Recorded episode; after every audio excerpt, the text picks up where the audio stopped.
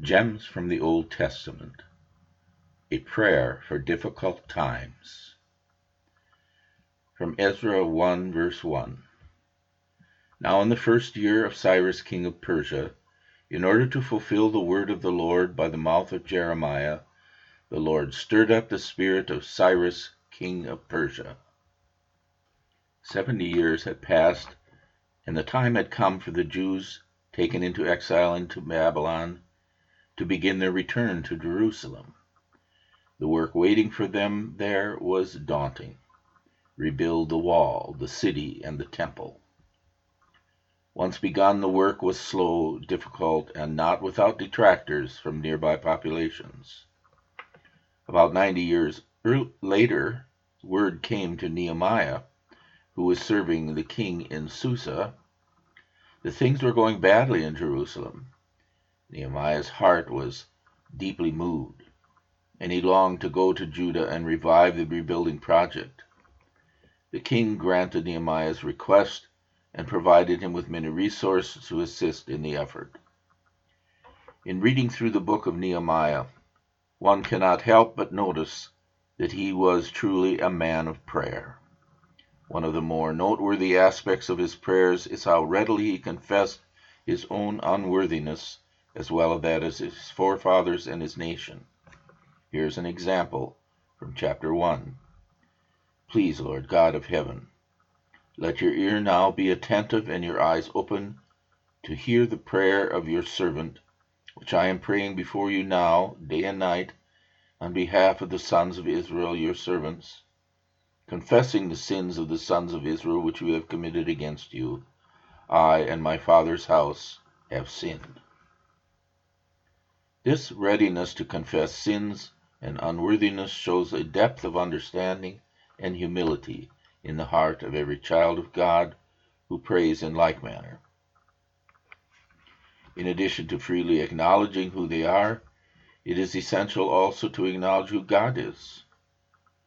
Chapter 9, verse 17 says, You are a God of forgiveness, gracious and compassionate, slow to anger and abounding in mercy.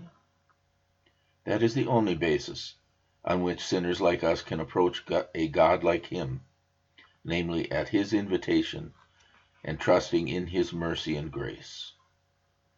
In chapter 9, Nehemiah led the people in a prayer service, and what a prayer it was.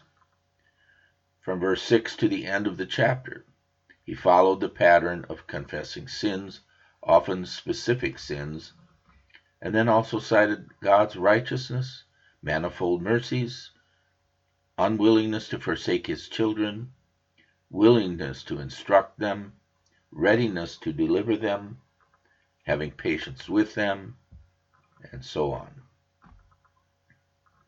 It is the Holy Spirit who moves hearts to offer humble prayers that demonstrate total trust in God and His grace. Such prayers are suitable when things are going very well and when the going is very difficult.